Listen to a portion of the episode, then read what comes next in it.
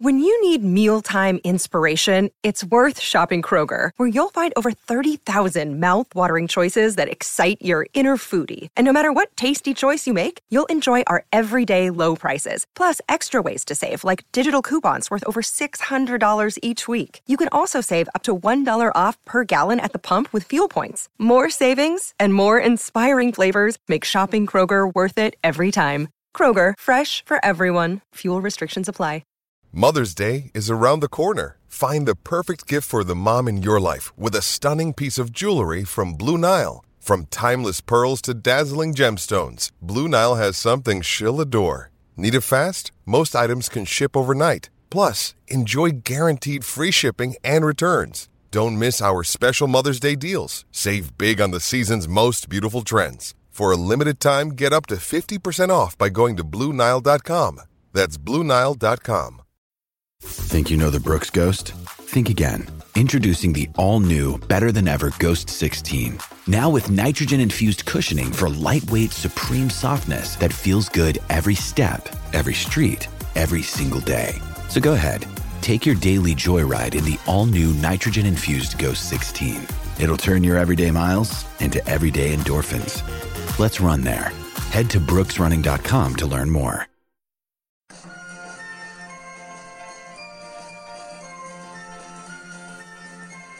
The Unholy Trinity Podcast. Three Blues, three opinions, one Everton podcast.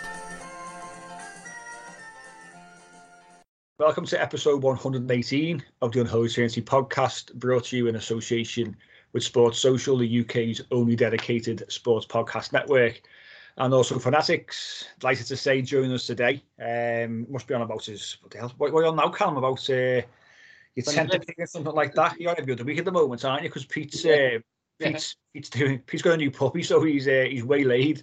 So uh, I'd like to say Callum Callum Wyatt's back on the show today. Uh, looking forward to hearing you your thoughts on the Blues, obviously uh, yesterday's win in the FA Cup, and, and obviously the the tactical setup of the manager as well. So hopefully, hopefully you've got a, a few notes on that, Callum. Yeah, yeah, all good. Excellent, mate. Well, let's let's just just jump uh, jump straight in. Obviously, we uh, we've managed to to get through to the to the fourth round of the FA Cup after a you know really difficult. Well, I say difficult. We made it difficult for ourselves against against Hull, coming through in the end after extra time, thanks to a Andros Townsend goal um, to come through three two. So. Yet again, Callum, you know, before the game even kicks off, we, we, we look at the start 11. Uh, we saw a debut for, for new signing uh, Mykolenko there at left back, but the, the, the man just gone for a back five and a midfield two again. Um, and, you know, we, we questioned against Brighton, you know, it, it worked against Chelsea, but we questioned against Brighton, it didn't work. And, and we, we go away to a, a championship side who, who are currently sitting 19th. And we're, we're, we're right to question again, aren't we? Because, yet again, it didn't really work, did it? No, and it's it's infuriating to watch, isn't it? Because obviously we had Allan and, and Gomes in central midfield, and it, you just feel like when you play in that formation, if you come up against even a half decent team, or even like yesterday against Hull, you feel like they're just getting dragged out of position every time the team's in possession. They're getting dragged around, and they're getting made to look like bad players. But when in theory they're either outnumbered three v two or a four v two in central midfield. Um, and I think like again the setup yesterday was was was a mad one. Like to play Coleman as a right centre back, Kenny on the right. Um, I just don't see the need to do it. It just it gives you less options ahead of the ball when you win it. It, it does it. It really limits what you can do. Um, and obviously with Rondon up front at the moment, it's like we can't even play a ball into him because for me, you, can't hold the ball up well enough. You can't get off the ground. You can't win flick-ons. Um, and if he does win a flick-on, there's no one ever near him to, to, to run through. Um, it's just a really negative formation. Like we, yeah, we play against Chelsea, maybe play against the top teams, five at the back, but going away to Hull, everyone was just infuriated by it, including myself. Yeah, and like you said, then I mean, in terms of trying to get ourselves playing out, it causes problems, doesn't it? It really does because we're finding ourselves all the time three against two in midfield, not in our favour. And you know, we that that third body is so important to helping us actually navigate. If we've got to play from the back, help us navigate out from that particular position. Because how many times yesterday did we? I think it was twelve times. From just from something I just read really quickly, Michael Keane went long twelve Yeah. times. Yeah. And, you know, fifty percent of those times that he went he went long, it didn't find one of our players. But I And- think, well, Right. I think with that though, with like him going long, I just think we haven't got the the players in central midfield to be able to either one the mark, but they're not quick enough to get on the ball. Like Allan, he'll get the ball when he's unopposed. But when you've got someone breathing down his neck, he's not the type of player to wriggle out a, a situation and get on the half turn and play a ball. We haven't got, and we haven't had for ages a midfielder who's quick. Who can you've got that movement in midfield, that rotation of midfield players to move to have different variations to get on. We just we just don't have that. It's so it's so static and one dimensional at times. It's untrue. Yeah, mate, we don't we don't have anybody to get on the ball on the half turn, do we, and drive. No, Yeah, I mean, I think I think you know, dare I say it, we've been linked with Ross Barkley. He's the type of player that could do that when he's on form. You know what I mean? But I think I do agree with you. I think um, I thought Gomes at times looked looked like the only one that could, you know, a lot more relaxed on the ball. Whenever Yeah. he received the ball in tight spaces, he kept it pretty well. But you are right. I, I felt so sorry for Allan yesterday. I thought I thought Allan had overall had a good game, but he was absolutely blowing out of his arse at the end because yeah, he, he he was doing the work of two people really. I mean, he's running around everywhere. That- That's what he's good at. We know he's good at sort of pressing the ball, winning it back. But the thing is, if, if they get past him, because you know he he is relatively easy to dribble past because he hasn't got that pace. Yeah. Then then there's just absolute acres in behind him. yeah, And I don't get, and we've we've said this briefly before, but you know, all the all the all the all the pundits and Jermaine Jenas and all that were highlighting themselves. They they can watch Everton for five minutes and see what the problem is straight away. Just like we can as fans when we watch it. Yeah. The same problem we had against Brighton, the same problem we had when we played Watford in you know in those final moments when they scored four goals in ten minutes. How can he, who's supposed to be this lauded tactical genius, not see that that's a massive issue for us? It's Yeah. like a massive issue. Yeah, you're playing Hull City, and you're setting up against Hull City, you know, with five at the back. Yeah, I mean, no disrespect to John Joe Kenny, but he should be getting nowhere near that first eleven. no, You know I mean? And, and and I know he's had two assists in two games, and fair play to the lad. You know, he, he's never really been that bad of a crosser of the ball. It's the rest of his game that I don't think's up to it. But but you know, and Coleman slotting in at right centre back and that just drifting around, walking, you know, not even keeping his shape and playing. They were playing balls down the side of him that first half, like with ease. Yeah. yeah, And, and then I just don't understand why you can't see that the midfield lads are just getting absolutely battered. yeah, And then, you know, because in those sort of games, and we, we showed it in spells in the first half, you know, you want to control the game, don't you? Just control the game. Just control it. Even if you're knocking it around and not really break, not really penetrate penetrating the opposition, just just keep the ball, take the sting out of the game. You know, class will tell in the end. Because, you know, I said to you, Mike, you know, there's you know, we have got enough we had yesterday, certainly on the pitch, enough what I would call flair players to create something you know, we showed it. You know, Gray Gray created two or three, you know, brilliant opportunities, sometimes for himself. Obviously, scored a lovely goal. So if we could just have a solid base behind them and just let them lot go and play, we'd have won that game with ease. Yeah. You know what I mean? I don't know what you think, mate. Yeah, well, we- we keep on. You know, we, the disappointing thing is, and I said this, I think it was last week. Um, you, you, your layman fan can see what Everton's problem is, especially with this back five, and even in a four-four-two. Our problem is we we don't have enough bodies in the midfield, and we get played through. It's happened too often this season, as it is, and if a manager can't see that, you know, and I don't want to keep on going about the manager because it's boring. It's really boring because we're saying the same things week in, week out because, you know, the manager's making the same mistakes for me. And people would have more respect for him if he actually just went, right, yeah, I can see that. Let's have a midfield three in there from the off. Let's not change it after, you know, an hour. Let's let's go in there with a 4-3-3, especially away to, to Hull. You know, let, let, let's free some bodies up in the midfield. You know, we- we haven't like you like you said, Callum, we haven't got a midfielder have we, who sits. We haven't got a midfielder in that kind of mold who can sit, take the ball on the turn, and and you know let let's progress from there. So that needs to be addressed.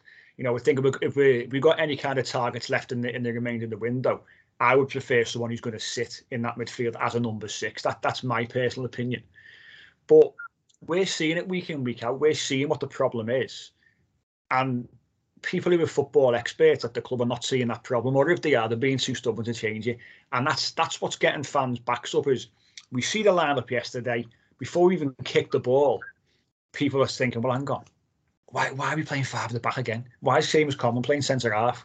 Why is Kenny in the side? Like you said, Lee, you know, you're okay, two assists in two, but he's not the standard that we should be looking to to have in our side week in week out. There's, there's certainly there's no there's no need for him to be playing week in week out, and the manager just just doesn't seem to want to want to go out there and and take take a game to a team. You know, especially in FA Cup away to a Championship side, they were struggling.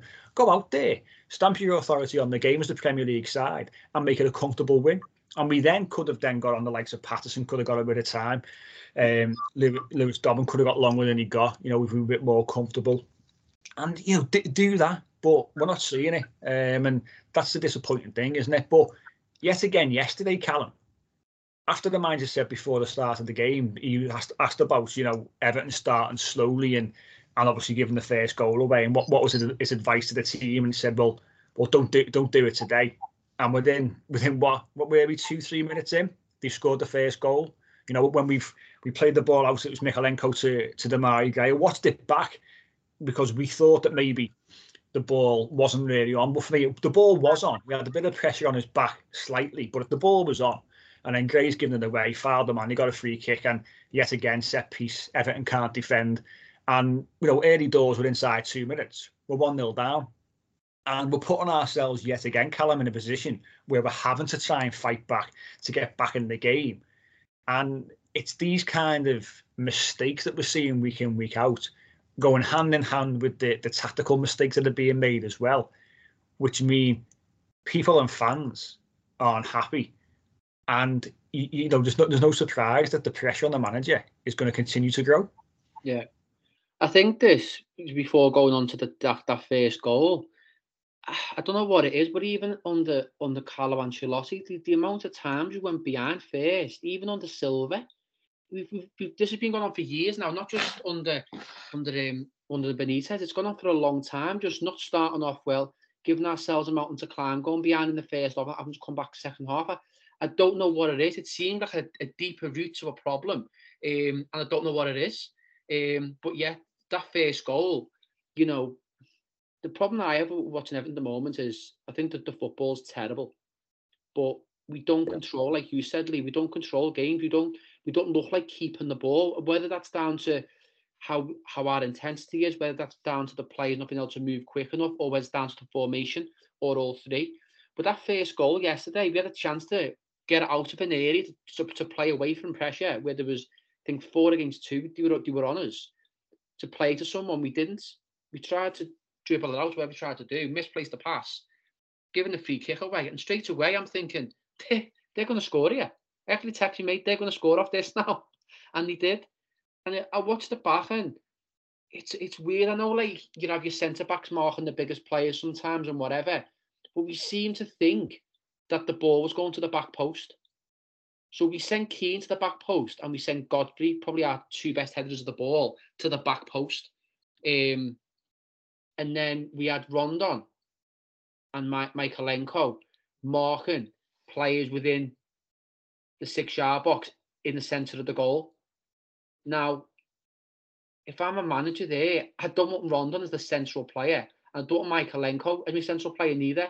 I'd rather let Rondon go to the back post and have me central defenders who, who are central defenders to defend in between the goal when the ball comes in. Because as soon as that ball comes in, Rondon can't get off the ground. Mykolenko's lost his man 15 seconds into his debut or 45 seconds in, and he scored. While meanwhile, Michael Keane's the back post and Godfrey is, and the ball didn't even go there. So the setup to me just seems seems mad, in my opinion, for that goal. Yeah, mate, I, I, agree with you. I mean, first of all, you shouldn't be giving a free kick to an opposition who are going to be clearly up for it in the early stages.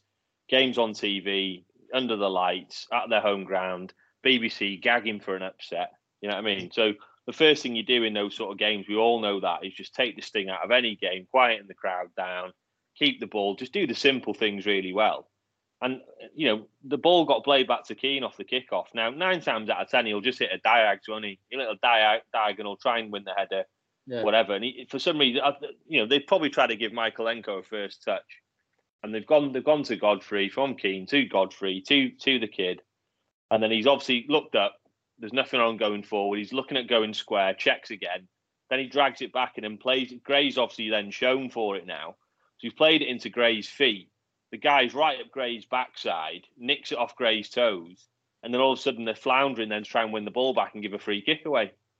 And then you're like, how on earth has this even happened here? You know I mean? Like that's just absolute schoolboy right there. Yeah. And then obviously, like you've just said, you won't go over it again, but the detail on the free kick, you just think like more often than not, the ball's going to be in the central area, and you know the, the young kid's got underneath it, hasn't he? And then Rondon's not even jumped. No, And then if you look at the lad that's put it in the net, he's, he's probably not over six foot. no. You know what I mean? So you're just thinking, what an impetus to give them there. And then, that, you know, not long after that, their big lad Eaves at front, and he scores from the from from across, and we were all over the show, absolutely all that, over save, that save at 1 0, that Begovic tipped over the bar. Mate, Yeah. that one in there, that was game over, you know. That was game Well, over. it was, it was, yeah. We just started so little. And you mentioned, you know, it, what is it that we started? You know, I said at a stat last week. You know, we've conceded out of the last fifteen, well, including this game now, fifteen out of the last twenty-one games. We conceded the first goal under Benitez. Yeah. I mean, that's just ridiculous for me. That. Yeah. How can you, you know, against Brighton last week and against Hull this week, where, in my opinion, we're the better side. You know, if he wants us to play counter-attack football, that's fine against the better teams who are going to want to dominate possession. But Yeah. exert, you know, stamp your authority, like you just said there. Control the game. You know, just I know we're not. I know. Look, Benitez uh, has said the same as Carlo before him. We're not the best at playing through midfield. You know, we, we haven't really got the best ball players, other than maybe Gomes, maybe things like that. So therefore, you know, we are designed maybe to go a bit more direct, but not against teams like that. We can still keep the ball. Yeah. If you keep the ball, you know, we like we showed with the goal, the two goals that we scored, which were lovely goals. We actually kept the ball for a period of time. Yeah. You know, what I mean, we played that extra pass. You know, uh, you know, the second goal, obviously there. Gordon's got it in a nice, but we kept the ball well. Gomes has done a little shimmy. He got a yard, given it to Gordon. It's opened up for a shot. He's gone to shoot. He's feigned the shot, played it into Kenny, and it's a nice little ball. It's a good goal. Yeah. It's the sort of goal you'd expect from Man City. That getting in behind the fullbacks and clipping it in. It's a goal. So you know that's how we should be playing for me all the time against you know in, teams that are inferior to us. Yeah. But for for some reason he's got it. You know he's got Michael Keane in bloody like you know Franco Baresi balls from bloody like from centre back. You know what I mean? I know he's capable of hitting the odd the odd diagonal. He cuts across it and things like that. But you know if that's your main form of attack, Michael Keane Yeah. hitting diagonals to, to to a lad that can't even hold the ball up or win a header, then no wonder we're bloody losing games. I know. It's, it's almost as if though at the moment the the two players who are not not so much a leveler but who we're relying on are Demarai Gray and Anthony Gordon. They, they're the two in, in in that setup where you've got five at the back. You're relying on those two doing something. I mean, Demarai Gray yet again I thought was was terrific. He, he was the difference to be perfectly honest. His pace, he ran his backside off. He, he certainly felt it. Hence why he came off in, in extra time. But look at his goal. What a touch that was to bring the ball down first of all to, to, to get things moving.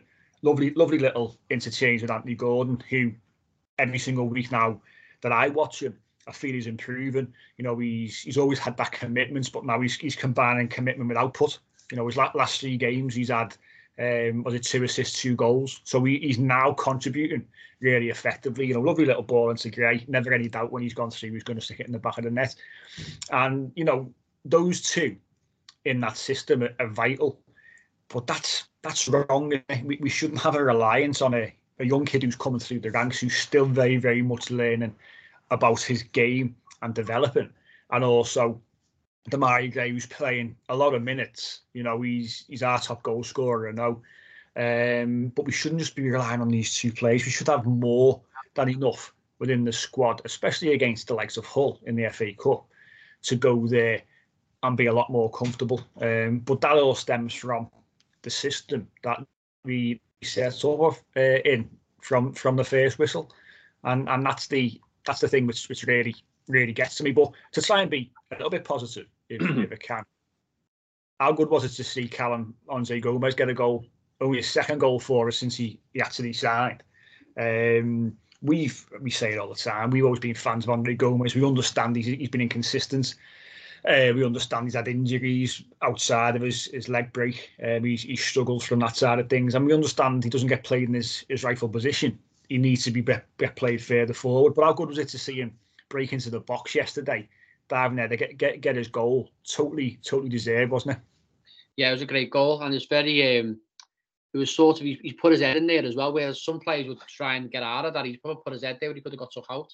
Um, it was a great late run to the box. Um, great ball by. It was Kenny, was it? Yeah. Um, yeah. He, put, he put it in. It was a good move. Um, and you know, if we do go to three in midfield, you know, the, the, the three in midfield there, if we had Allan, Gomes, and Doucouré, that's not a bad midfield three at all. It's not bad.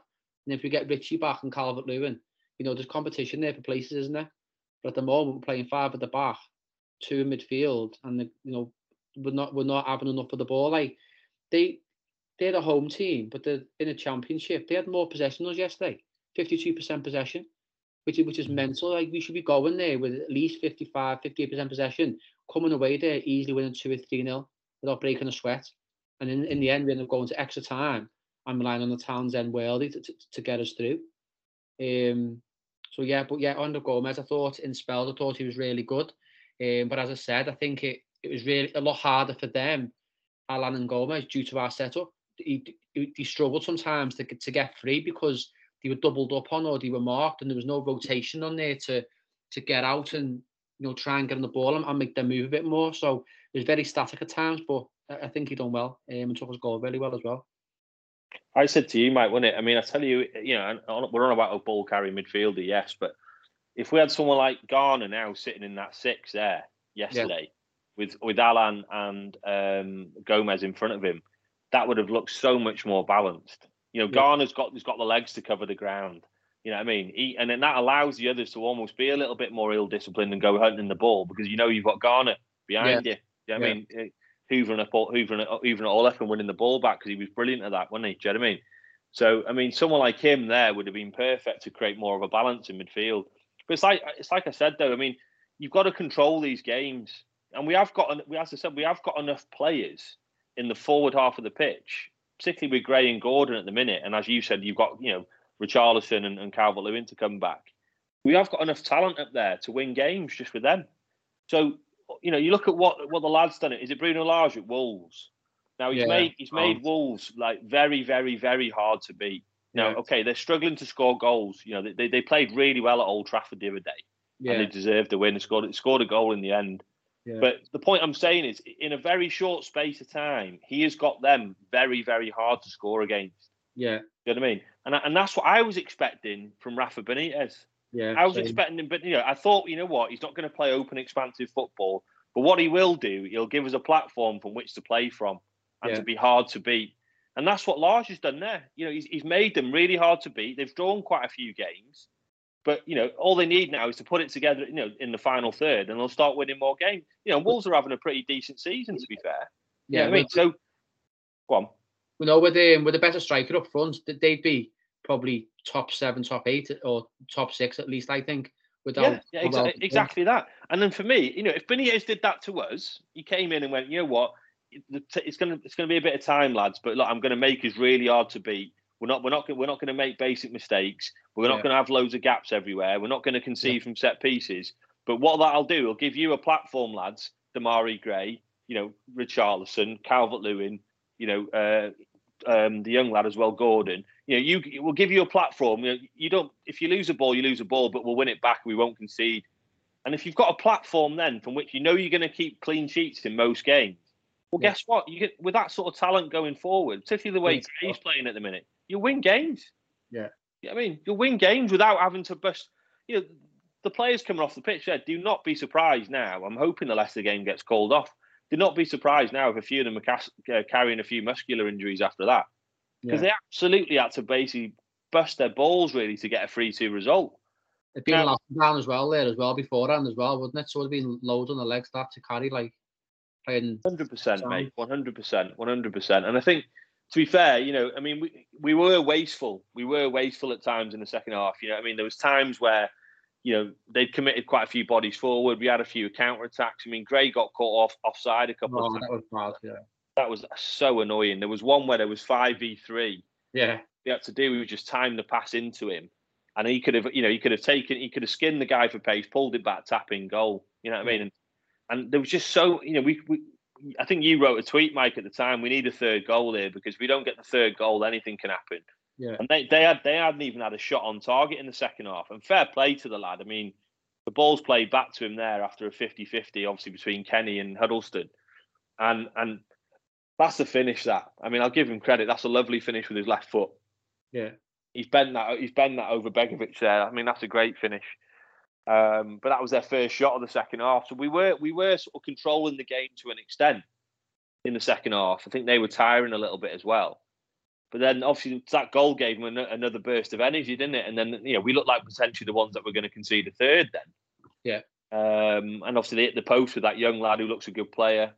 Um, so you know we had to ride our luck a little bit in the last sort of 10, 10 minutes really. But but it- it's just so painfully obvious for all of us as fans when watching Benitez's team at the minute. Take all the Liverpool stuff out, take everything out we had about him coming here. Obviously, you know, I'm I'm still fuming about the whole Luca Digne situation, everything else. But if you carry on setting up teams like that, our, our team like this, then you know you, you're basically digging your own grave, mate. You know what I mean? No wonder there's banners. It's not just everything that's going on around the club. You forced half half the backroom staff to, to, to leave the club. You know what I mean? You're falling out with one of our best players. You know, but on top of all that, you're making absolute shocking tactical mistakes as well, son. You know what I mean? So he was very lucky there for me. He was very lucky there that we got we, we, we got away with that with a bit of brilliance in, in extra time. What would have happened there if he would have got beat? Well, that's the million dollar question, mate, isn't it? That's the million dollar question. Would he have gone, or is his job safe as houses? None of us know because the club just don't tell us, do they? Yeah, I mean, they don't communicate with us. If Moshiri came out and said, you know what, no matter what, sink or swim or whatever, we're sticking by this guy because we're going to do a massive overhaul of this club, Yeah. then at least, at least, well, we know where we stand. Otherwise, as fans, we fill in the narrative, don't we? We'll Yeah. fill in the gaps then and make and make and make the decisions for him. Um, and and the lack of communication to me is is is is is is, is a shocker from as far as I'm concerned. Yeah, but that we, we've had the communication issues for many many years, haven't we? And I know I know Everton put out quite a, a lengthy interview with the manager in terms of um, aims for the transfer window and things like that at, at the start of the week, uh, which was a, a step in the right direction. But like you say, we, we don't know from one day to the next what's going to happen at the club. All sorts of things. Every single day, there's, there's just something new, isn't there? At this moment in time, whether it be the two new lads obviously signing pretty quickly in the transfer window, the, the Luca Digne situation, and issues around you know Yerry Mina. Um, th- there's all kinds of things which uh, are come out of the club, and it's just it just looks like a circus on the outside looking in. It really does, and that's that's a concern. Um, you know whether we whether we hear any more uh, and we get any more official communications as the, month goes on. Who knows? We we just don't know. Um, but I suppose as a well, the important thing was in, in the third round to get through to the fourth round, which we've done, and that's that's obviously really really important. Um, and we're gonna have a quick break, and we're going to discuss because we've seen a little bit of stick for the lad, which I thought was was was poor form from certain people. Uh, we're going to discuss obviously the the the debut of, of Mykolenko after the, after the break, but also the the breaking news as we've been recording that it, it appears that Luca Digne is on his way to Aston Villa. So we're back after the short break. Welcome back to the second part of this week's Unholy Trinity podcast. Like I said before, before the break, we're going to have a have a chat about um, the debut of, of, of Mykolenko yesterday, who obviously was was thrown in um, for his debut. He'd been on Merseyside and trained for approximately about a week. Um, hasn't played football or trained for about 15 days prior to to the uh, to actually his first training session with the club. Um, and he, he gets thrown in, plays as a wing back, which he isn't really. He's he's a left back. He's not he's not, not a Luca Digne kind of uh, type of wing back. Plays 120 minutes. You know, difficult difficult game, of course. Um, and I think I think overall, Lee, I think he, he came out looking okay. Probably started a little bit shaky You know, we we we've discussed already the, you know, he, he gives the ball to to Gray, he gives the ball away, free kick, they, they get the goal early on. You know, we started, he, he was doing a lot of things that, that was safe, wasn't he? He was going back quite often, you know, quite quickly, didn't really want the ball, and you get all of that. It, it's you know, it's it's a difficult transition to make, and be asked to go in from the start when you, when you come into any any side from a, a league outside of outside of this country. But I thought as the game went on, he, he certainly settled. But the criticism that we've seen of him is, certainly not justified, is it? Well, this is one of my worries that I mentioned the other week when we were talking about the whole Luca Digne situation and this lad coming in. One of my biggest concerns was he's coming from a, from a foreign league. You know, I mean, he's coming from a league that's obviously nothing like the Premier League, and then on top of that, you're asking him that potentially rather than slowly bedding him in 20 minutes here, 20 minutes there, you know, possibly, you know, the the odd cup game um, once he's bedded in a bit more. You know, you'd expect him to sort of him and Luca Digne to be your one and two, and then uh, as I said, you you just slowly ease him in, which would be better for him. But not only that, you're bringing him in, you're throwing him in straight away. Even Benitez's own words were, um, he hasn't, you know, he hadn't played for 15 days, um, but you know, he had to play basically, so we threw him in and see what happens. I mean, I felt for the kid, to be fair. I felt for him you know, and by all accounts, his English isn't that great either, so that's another barrier. And then, you know, I thought, you know, he grew into the game. Um, he was trying to get forward, um, but ultimately, if you're looking at early impressions, he does come across obviously as a, a, a more defensive uh, um, sided left back, really, as opposed to a more attacking one. If you compare it to sort of uh, Nkounkou's debut, for example, when he played in the cup last season, you know, you could clearly see this lad was an absolute athlete and was bombing forward. And we thought, hang on a minute, we've got an absolute wonder kid on our hands here. There's obviously they don't quite see it in him defensively. Um, hence the reason why he's probably not as, had as many chances since. Um, so obviously he, he really sort of impressed on debut when he played last season. Um, but I just felt for the kid, like I said, I felt for him because he's just been thrown in there in a team that, let's be honest, is is really struggling uh, in terms of confidence, really struggling in terms of just trying to win a football match. You know what I mean? And the, the fans are obviously, you know, a goal away from basically saying sat, sat the manager. So it's not an easy environment for him to come into either. Um, and, and you know the team is bereft of confidence as, as a whole, apart from maybe one or two players. So I thought he did okay. I thought he did okay. But yeah, you can't be jumping on his back. And I said that all along. You know, as fans, we've got to give him time. You know what I mean? Um, you know, he's come from, as I said, a completely different league. You know, cast your mind back to when, you know, Arteta's and Pienaar's made, you know, debuts for us. And I, I distinctly remember Arteta coming signing for us and really, really struggling in that first, first half a dozen to a dozen games. And then obviously once he got to grips with the league, his talent shone through. And he ended up being one of our best midfielders, you know what I mean, for the last 20 years. So, um, so yeah, so he will need time and it's important we give him time. But um, yeah, the shouts that, you know, that some of them against him were just way out of line, uh, way out of line as far as I'm concerned. I don't know how you felt he thought, how felt um, how you felt he played, Callum. What was your thoughts, mate? Yeah, similar to you. Really, he seems like a much more defensive player. Um, didn't really get forward that much. Whether that was down to tactics from from Benitez or whether that's just his game. Um, but yeah, he, he's what 22, um, 17 million potentially got rising up to he's going to take time to settle in. Um, and you know, like you said, it's like it's all good and well signing someone. And if you're going into a team that's full of confidence and battling teams every single week, it helps you ease ease in them them first few games and helps to get confidence. But at the moment, he's coming into a side who's won one game in twelve in the Premier League, so he's thrown in the deep end. Um, and he's going to be up against it because we need to start winning games. So he, he's he's got to for me, he's got to hit hit the ground running, but it's going to be difficult for him. But he's not a player though. Like I said, you know, and and and Lee you said then as well. He, he's not a an uh, an attacking fullback, is he? He's not like your, your modern day fullback, so to speak. He is a he's a left back. Is that, that's what he is. So, but he was a centre half converted to a left back. He was, yeah, he was. So, so he's defensively minded, isn't he? He's you know he's a he's a decent size for for a fullback. I think he's about five five eleven from from what I read. So he's fairly tall as well. I think he's more than that, mate. I think he's like six two, isn't he? Six, two, six three, I think. Yeah. I don't you're, doing him. You're doing him a few inches there, mate. He's not quite Tom Cruise, lad. no, I don't think he's six foot two. I'll find out while uh, while no, he's five eleven. He's five eleven. Oh, is he? Yeah, Yeah. so that, that's that's one nil to me No. for my research for this. were that. I thought He you were needs, he, he needs to improve on that front. Sorry, mate. Sorry, mate. Stand corrected. But the Mhm. point is, for a fullback, he's big, isn't he? He's a decent size, and, and that'll help us, I think, from a, a defensive setup from set pieces, etc., etc. But Having play first goal. Well, I was just going to say, yeah, besides that, that first two minutes, yeah, of course. Um, but I think you know he will play better in a back four. But yet again, like we've discussed already, we play a back five. I'm asking him first game for the club, difficult, obviously difficult game.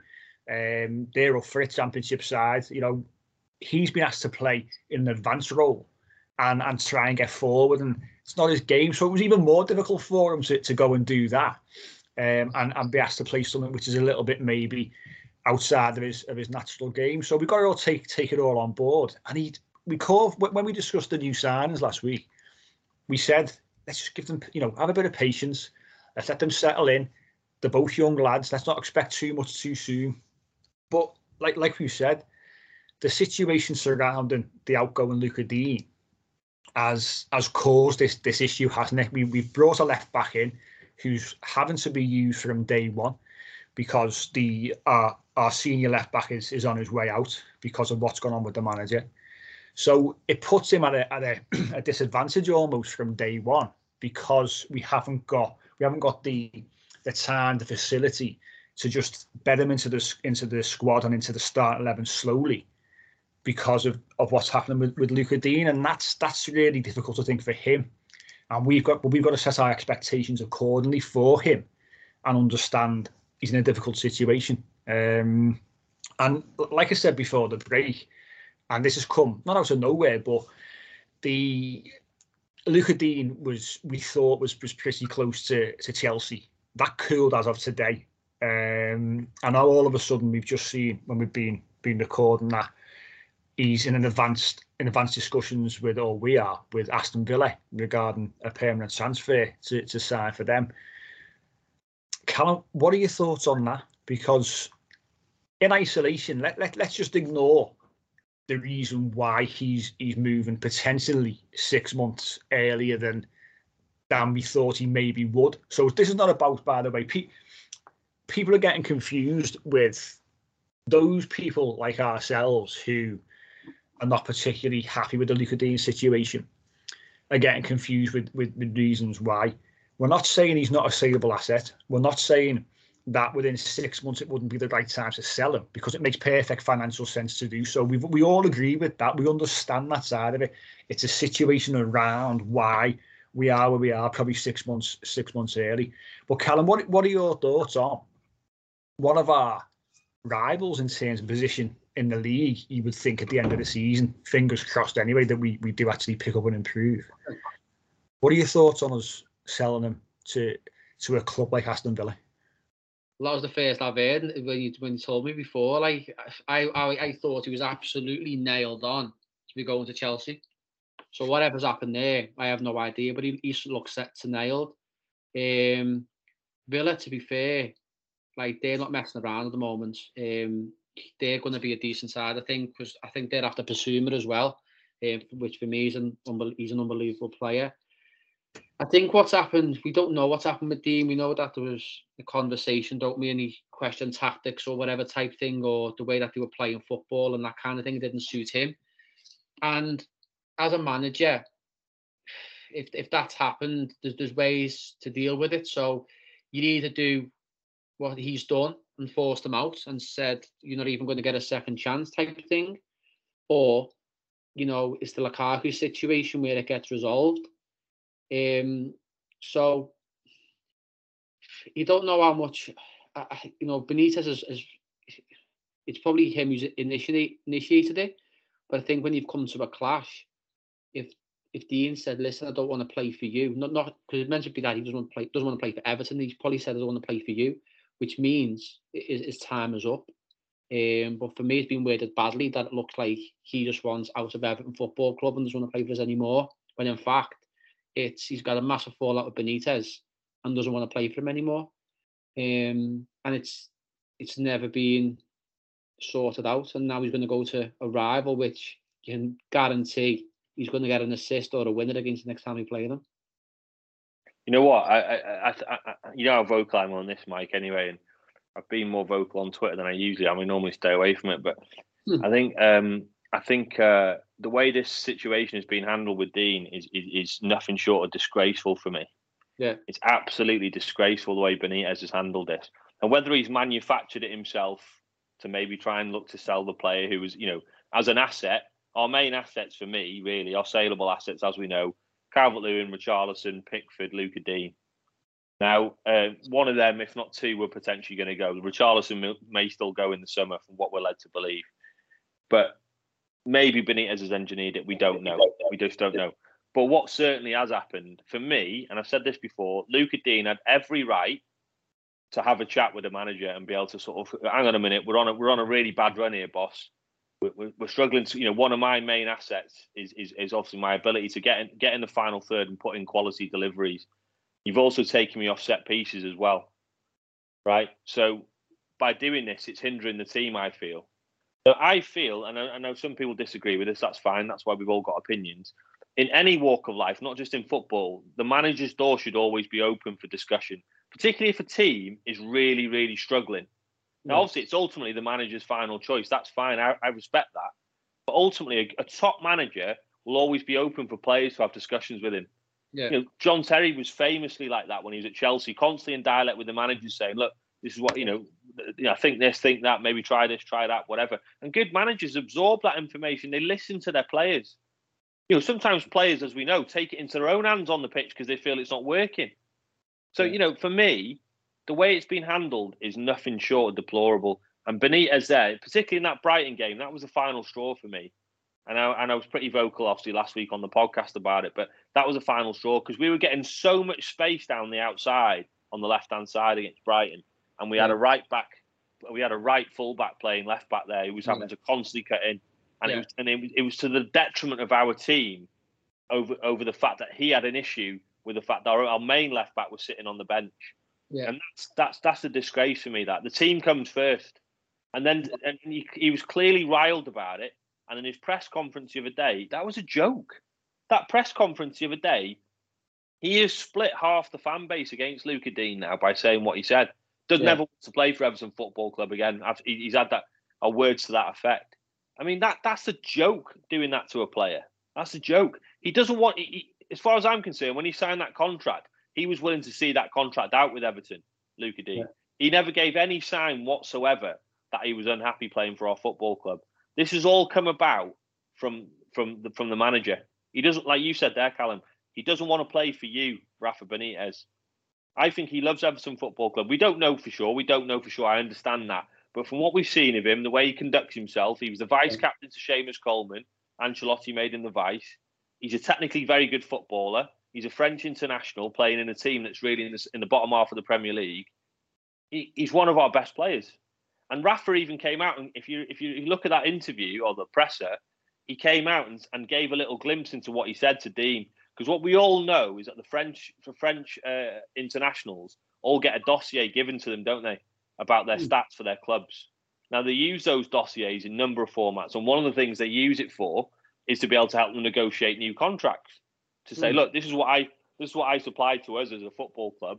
You know, and I think in Luca Digne's case, it's something like 17, 18 assists in the last two seasons, which obviously then you know makes him a, a valuable player for us. And yet, Rafa get, Rafa's uh, comments to that in that presser the other day. What did he say? He said, "I don't care about stats. We finished tenth. I don't care about individual stats. That's players putting themselves before the team."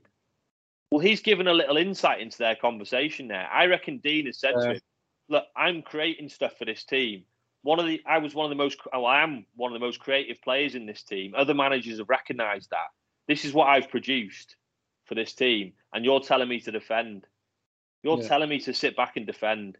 Now, if I was in his position, I'd say exactly the same. And I said to you, Mike, the other day, that's the equivalent of saying Klopp turning around to Trent Alexander-Arnold and saying, "Don't get forward, son. Don't get forward. I know you can't defend. I know that's a, not a great asset of your game, but just defend, will you? Don't get forward. Don't get forward. I know you've got a great delivery as well. I don't want you to get forward. I want you to sit off. I mean, it, it's complete stupidity. Lucas Digne's strength is his ability to get in, create a, a yard of space, yeah. and whip, whip in balls. We all know that. We all know that. And he's got a dig on him as well. He's got yeah. a decent strike on him. and and yet Benitez has completely and utterly alienated this lad, and he's turned half the fan base against him, saying, "Okay, you never want to wear the shirt again. F off." Yeah. I mean, and then that that for me is so divisive. It's so divisive that he's done that. He's renowned for it, though, isn't he? By all accounts. Renowned for, he's renowned for doing that, though, isn't Yeah, he? yeah, yeah, we know that. He did it with Melito. He did it with Alonso to a lesser extent.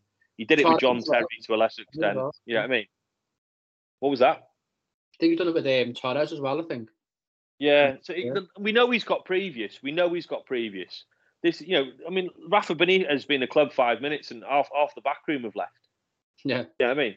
So you know, he, he's clearly got previous, and and and I don't know what your thoughts are, but I just I just think the way the whole thing's been handled with with this kid, you know, and if we like like you said, Mike, if we sold him in the summer and that gave us six months or five months to allow to bed in this Ukrainian kid, that that that for me would have been the ideal situation. Now.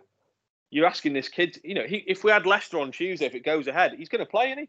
Yeah. Hav- having played, having not trained for 15 days, he's just played, you know, 120 minutes, and now you're going to ask him to play again a few days later. I mean, that's got injury written all over it, hasn't it? Yeah, of course.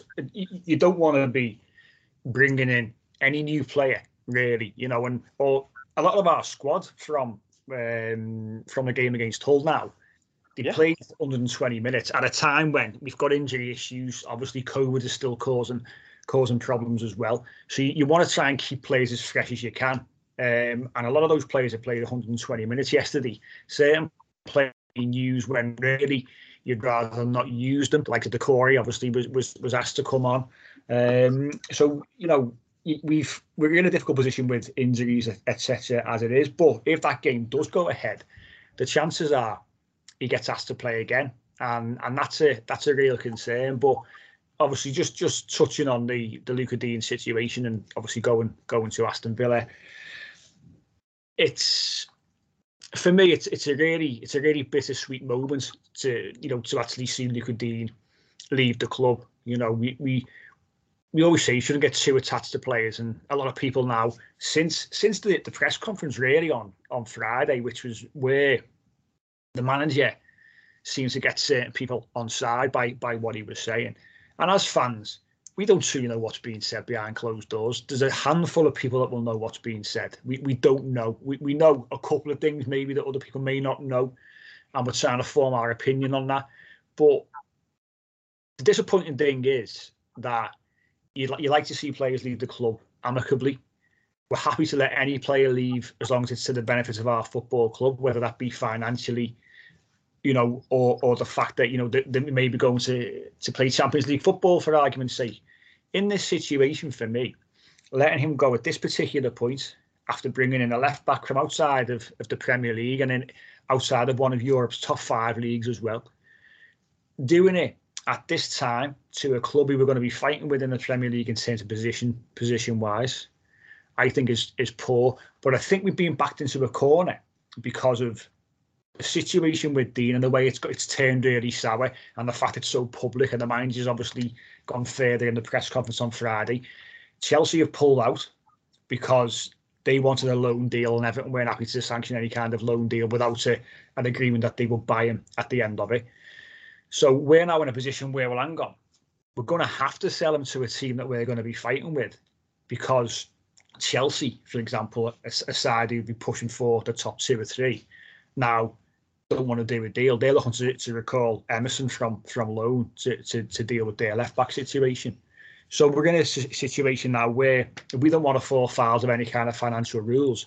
We've got to do a deal with one of our rivals, and that's the position we put ourselves in because of, of the circus that is that is uh, has gone before. And that's Yeah, that's, we, we, we've we've massive, we've strengthened the rival there. Villa, Villa signing. I mean, I mean Coutinho. Look, don't get me wrong. I, I wouldn't have wanted Coutinho. That's you know that that's a, that's the type of players we don't want to be signing on big wages. I think he will improve Villa. Don't get me wrong. I think Buendia has struggled a little bit since he's moved over there, and obviously you know Gerrard seems has, has had has had a bit of previous with Coutinho himself, so you'd probably be able to get something out of him. But in terms of left back there, that's massively strengthening their side. If you look at the way Gerrard sets his teams up, he relies Yeah. a lot on fullbacks. Well, He relies a lot on fullbacks. And Matty Cash is a decent player. He's been a good signing even before Gerrard. You know, and if you look at that his Rangers team, you know, it, it was Tavernier that was probably their best player. You know what I mean? And I think he was one of their top goal scorers as well. Oh, right back. didn't? Yeah. Yeah, yeah, exactly. So Luca Digne going, if they've got Cash on one side and Digne on the other, they're two good fullbacks. You know what I mean? Two good fullbacks. And Digne is, is in his prime years now. Yeah, I know. Look, he's he's coming. He's going to be thirty in eighteen months. But you know, at the end of the day, he's still, he's still got two or three years of top level footy there. I think before he starts deteriorating, and he obviously looks after himself by the looks of it as well. He's always in good shape. Um, and as I said before, he's technically very good. Now, don't get me wrong. The signing of this young kid and Patterson, I think hopefully will turn out to you know prove to be really good signings. They're the Yeah. pools we want to be fishing in. You know, I mean, they're they're the types of players we want to be signing with a potential resale value. We've said that all along, and by all accounts, and what we've been told, they're both Brands as well. They've got Brands' named, you know, fingerprints all over them. These two two young lads.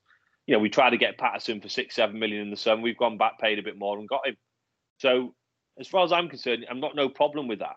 What I have got a problem with is the way this has been handled and the way he's been called out and the way some fans are now obviously like, you know, deciding that he's an absolute, you know, gobshite or whatever you want to call him. So I just don't like the way that's been handled. I'd rather him gone in the summer, and then you know I'll use this time then to allow uh, obviously this young kid coming in to sort of ease his way into the Premier League. Because if he has a couple of ropey games over the next half a dozen, which he could do by the way, Yeah. which he could conceivably do because he's adjusting, the fans could be all over him, and then that could destroy him. That could destroy his confidence early doors. Um, so you know we've just got to. The fact he's going to Villa. Does it say anything on a fee there, Mike? As well, is it commented on a Yeah, fee? not? 25 mil. 25. Yeah, between, between 20 and 25 is, is the rumoured fee. So either way, it's a profit, is what you will the way you will look at it. For Um, me, still- for me, for me, that's low. still a that's still, a ridiculously good Yeah. deal. That that's a Yeah. ridiculously good deal. For me, Right. I think he's worth. I think he's more worth more thirty to thirty-five. I think he's more worth thirty. You know, he's a Friends international, like I said. You know, the kid's a top player. You know, you know, as as I said before, you know, football's not all about stats, but stats is used a lot more in the game now than it's ever been. You know what I mean? And and he's clearly one of the best fullbacks in terms of stats, not just in the Premier League, but in the top five leagues in Europe as well for the last two or three seasons. Yes, his, his levels dropped a little bit after the injury last season, and he came back a bit sooner than he should have done. But the team the team was really struggling then because we lost we lost Doucouré and we lost a few other key players as well. But before that, for me, he's been consistently one of our best players. And and we're basically selling one of our best players, taking a small gamble on a young lad from another league and and strengthening a rival at the same time. Yeah. Well, just to just to um, throw into the mix as well, assuming Tuesday's game against Leicester is called off, the next visit is to Goodison Park, Norwich. Oh no, it's not. We're playing Norwich away, aren't we? Aston Villa. Oh, So that'll Oh. be Brilliant. that'll be a, um, that'll be a fun a fun environment. I'm sure, assuming that this deal this deal goes through. Um. I think I, I think half of Goodison will give him a good reception, and half of them will basically because of what Benitez Oh, said. yeah, said- yeah, yeah. yeah, I mean, I'll be, it'll be, um, it'll be Gordon up against them, won't it? Gordon against Digne down that, down that side. yeah, or Gray. Gray, they, they potentially Gray played down the left yesterday, didn't he? Yeah, so Yeah. It, it, it could be. Oh, sorry. Yeah, you are right. Sorry. Yeah, you're right. It will be more likely Gordon. Sorry. Yeah, playing down the Quite- right. Yeah, they're quite fluid, though, aren't they? They quite often swap. yeah. They interchange. Yeah, they do Yeah. interchange. Yeah. Um, That's written. That's written in the stars. They can guarantee he's going to score a worldie free kick, can't he? Oh Just- mate, it'd be, yeah, it'd be a 25 yarder in the top corner. You can just yeah, sit there. for- for the you know. pretend as well. It'll be. And Yeah, then, probably- you know what? He'll, he'll run right up to Rafa and give it Yeah. the cup in the ears. You know what I mean? oh yeah, yeah. no, no doubt.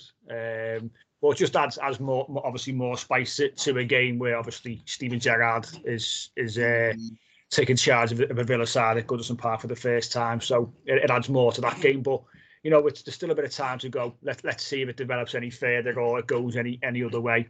Uh, there was there was also talk not to do this because you know apparently Villa tried to throw El Ghazi into the deal to, to give us El Ghazi and Everton said we want the money. No Yeah. thanks. No, No thanks. Yeah, yeah. that- Um, I- thank God I- to be honest, I their was looking centre mid's decent though. Their centre mid's decent. The one who's been playing lately, Ramsey. Have you seen him? yeah, yeah, good he's- player. He's a talent. He's a real good, talent. He's a good. I'd have him. He's a good I think there's a player. player. I think there's a player in Buendia as well. He just hasn't settled there yet. I think there is a player there. He showed a lot of talent at, at Norwich. Yeah. They've a changed the good formation a lot, haven't they? And he just and Watkins has been off form. Ings hasn't been playing well, and obviously then Gerrard's come in. He wasn't playing well under Dean Smith neither, and there's a lot of change there since Grealish left, and I think they haven't got them new signings gelling yet. Um, so we get he's been no, but they, they will they will do under him. I hate to say it, and I've said this before, but I hate to say it. I think Gerrard's already showing signs of being a real a real top manager. Um, he's got good staff, way, he's got good staff as well. Yeah, and the way he carries himself and things like that, you know, I mean, I think players respect him, and and, and he's clearly a good motivator and things like that as well. So, um, you know, let let let let's see what happens. But I think the reason why Digne's not gone to Chelsea, by the way, you mentioned the loan situ there, Mike. They've got Alonso, um, and obviously they've got Chilwell, and well, obviously gone alone. Yeah, and, and so they've got Alonso's quite he's not well loved by the uh, by the Chelsea faithful, but he's he's clearly very good going forward. Alonso, he's just a bit suspect against the better teams when he has to defend. Um, but they would have thought, you know, that just plugs the gap to allow Chilwell to he's out for the season, Chilwell, and he with ligament yeah. damage. So, you know, they clearly were just looking to benefit from. In, in a weird way, I was kind of hoping almost he might go to Chelsea for six months. Yeah. And come back, and then Benitez will be gone, and then he'll be back in the side again. Yeah. Yeah. yeah. Unfortunately, not going to be going that way, as as we said. Seems to be on his way to to Aston Villa. Um, let's see how it develops over the next the next few days. Uh, but we're going to end the show uh, after another short break to discuss our our fourth round draw. We found out we're going to be facing the Goodison Park, so we're back in about thirty seconds. Welcome back to the final part of this week's Unholy Trinity podcast like we said just before the break, the, FA Cup fourth round draw was made today, um, and we've been drawn at home against against Brentford at, Goodison Park. Obviously, we faced Brentford already in the league uh, recently, actually away away from home. Um, we got beat one 0 um, So it's not a obviously not a not a great draw. You know, we've got a lower league side coming to Goodison Park, but always nice to be drawn at home in the in any cup competition. Um, but Callum, happy happy with the draw. You, you're pretty positive going uh, looking ahead to that game. Not really, no. Um, it's one of them, isn't it? It's it's one of them. It's it's not a great draw at all. But saying that, it, it could have been worse. We could have got someone like West Ham or someone knowing us, um, which I wouldn't liked to play because they're on absolute form at the moment. They won again before. Um, but it's one of them is we don't really have luck really. Like you look at like the likes of City and stuff, they get like bog standard draws all the time. I think think um, them across the road just been got given Cardiff a home, Cardiff City. Um, so yeah, it's it's a game we can win though. I think we can beat Brentford. Um, like Lee was saying before, I it's one of them. He starts started off really well, started the season, but I think he tailed off a lot at the moment. Um, you know, they won obviously third round and, and Bueno scored a hat trick. Um, but yeah, I think at home, if it's a, like a night game as well, I, th- I think we've got a chance. But I'm hoping by that time we've got obviously Calvert Lewin back to full fitness and stuff, and we're not playing five at the back. But that's yeah. That lot depends on obviously the form we're in. You know, it's it's I think it's the first the first weekend in February, isn't it? Between the fourth and the seventh of Feb. Yeah. Um, so it's it's not too far away, but we've still got a good probably what three three or four weeks till till that time. So a lot can happen. You know, we've still got the remainder of the transfer window. Uh, we're still looking to do to do one or two deals in terms of incomings ourselves. So it could be a, a totally different picture come that time, and hopefully by then we've we've we picked up um, we picked up a, a, few wins over the next few games as well. Um, but Lee, what what what are your thoughts on the FA Cup? Are you, are you a little bit uh, a little bit nervous like Callum? Um, I'm not too nervous. I should be though, considering we haven't won a game since September the 25th but uh, oh, sorry, we have won. We've won one game. Sorry, but um, Brentford, Brentford. When we played them over at their place, I was expecting a really tough game. Now Brentford at the start of the season, obviously they've had a few injuries since, but you know when they played Liverpool certainly, and I watched that game. Yeah. They really gave them a tough game, and, and they were unlucky. They had a goal ruled off in the end for uh, for a winner. What would have been a winner with with Tony um, or Luca Tony, as I called him uh, off air before. Mm-hmm. Um, but um, no, when we played him, I was not impressed with him whatsoever. That game was there for the taking, and obviously we gave away um, a penalty. It was a bit dubious, but obviously, and that ended up being the difference between the two sides. But when we had a bit of a go in them second half, I didn't think they were great at all. To be honest, I did not think they were great at all. I think that, and the fact we're playing at home, okay, I've not. I know we've not been great, but let's be honest. If we play, if we have Calvert Lewin back, like you said, we have Richarlison back we, we, we, we actually try and play with three in midfield and four at the back, then we should have more than enough to beat Brentford. Really, we should do. But the way we've been playing at the minute, um, you know, I'm not surprised if we go one or two nil down and suddenly try and start playing footy. Well, yeah, let's let's hope it's not that that situation. But we've, you know, it happened again the weekend quite a few times this season. We're, we're finding ourselves going behind and having to make some kind of some kind of recovery. Um, as I say, difficult to, to obviously look, look ahead too far, given the, the, month that we're in and the fact obviously transfers can happen for both sides, and you know form form can play can play a big part in these things. Um, hopefully, we, we do go into that game in, in a better position than we that we currently find ourselves in, and that we, we went into the into the Hull game with. Um, but obviously, ideally, you would like to draw a, a Premier League side in, in a cup competition, whether it be home or away. But having home advantage is certainly is certainly a real a real positive, I think. And the cup, you know, it, I said it last, last week. You know, cup cup competitions need to give you a nice distraction. You know, when you're not playing particularly well, it's it's good to sometimes get away from the from the Premier League and and, and look at something at something else. Um, but difficult tie could have been could have been better could have been worse. You know, we, we've seen we've seen a few upsets over the course of this weekend in terms of the third with obviously um, Newcastle going out to, to Cambridge being one example, Burnley getting beaten at home to, to Huddersfield. So you just never know in in the FA Cup um, how how things are going to actually going to actually pan out. Um, well, mate, but, Forest, as we stand right now, are a minute away from knocking Arsenal out. Yeah, yeah. So that'll be a great, great result for Forest. That because Arsenal, for me, since they lost to Wes, have been playing brilliant footy. Yeah. Um, you know, they've they've really Arteta's really got them, you know, pretty organised, and, and the likes of Saka and Martinelli and all that look really good. They put hasn't the Nottingham Forest manager, isn't he the, the guy who came from Swansea though? Swansea, yeah, yeah, he's yeah. He's a good manager. He's a good manager. Him, you know, he's very good. I've got what his name is now though. Steve, yes. Steve, yeah, yeah. Name. yeah. But so, Richarlison, yeah, Richarlison might be back for that game, you know. It's saying he might be back. So he's, he should be okay. Yeah, he's, he has been pictured. He's been training, uh, training yeah. today at, at Finch Farm. So he is, he is definitely. Fifteenth, he's back. Fifteenth, it's saying. Yeah, so you know the, that that'll be a positive if he can get get back fit, and obviously him and him and Calvert Lewin in the same in the same side will be will be nice, of course. Um, and hopefully we we do we do get a uh, I'll have a decently or close to full strength squad as, as we can as we can for the game. But just seeing this, see Forest have actually gone through and beaten Arsenal. Yeah, so good win that for Forest. That great win. Another Premier League side out. You know, it's always great to see Premier League sides fall as as soon as as soon as possible. So it's good, but you know, end of the day, we're in the hat. Important, uh, home tie, important, and and let's let's hopefully get there in a, in a slightly more positive frame of mind than, than maybe we are at this at this moment in time. Yeah.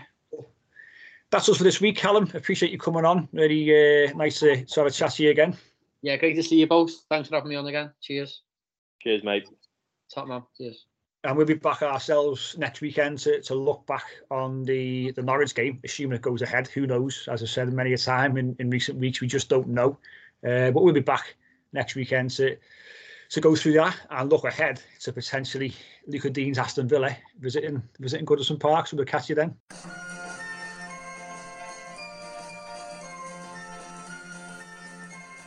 The Unholy Trinity Podcast.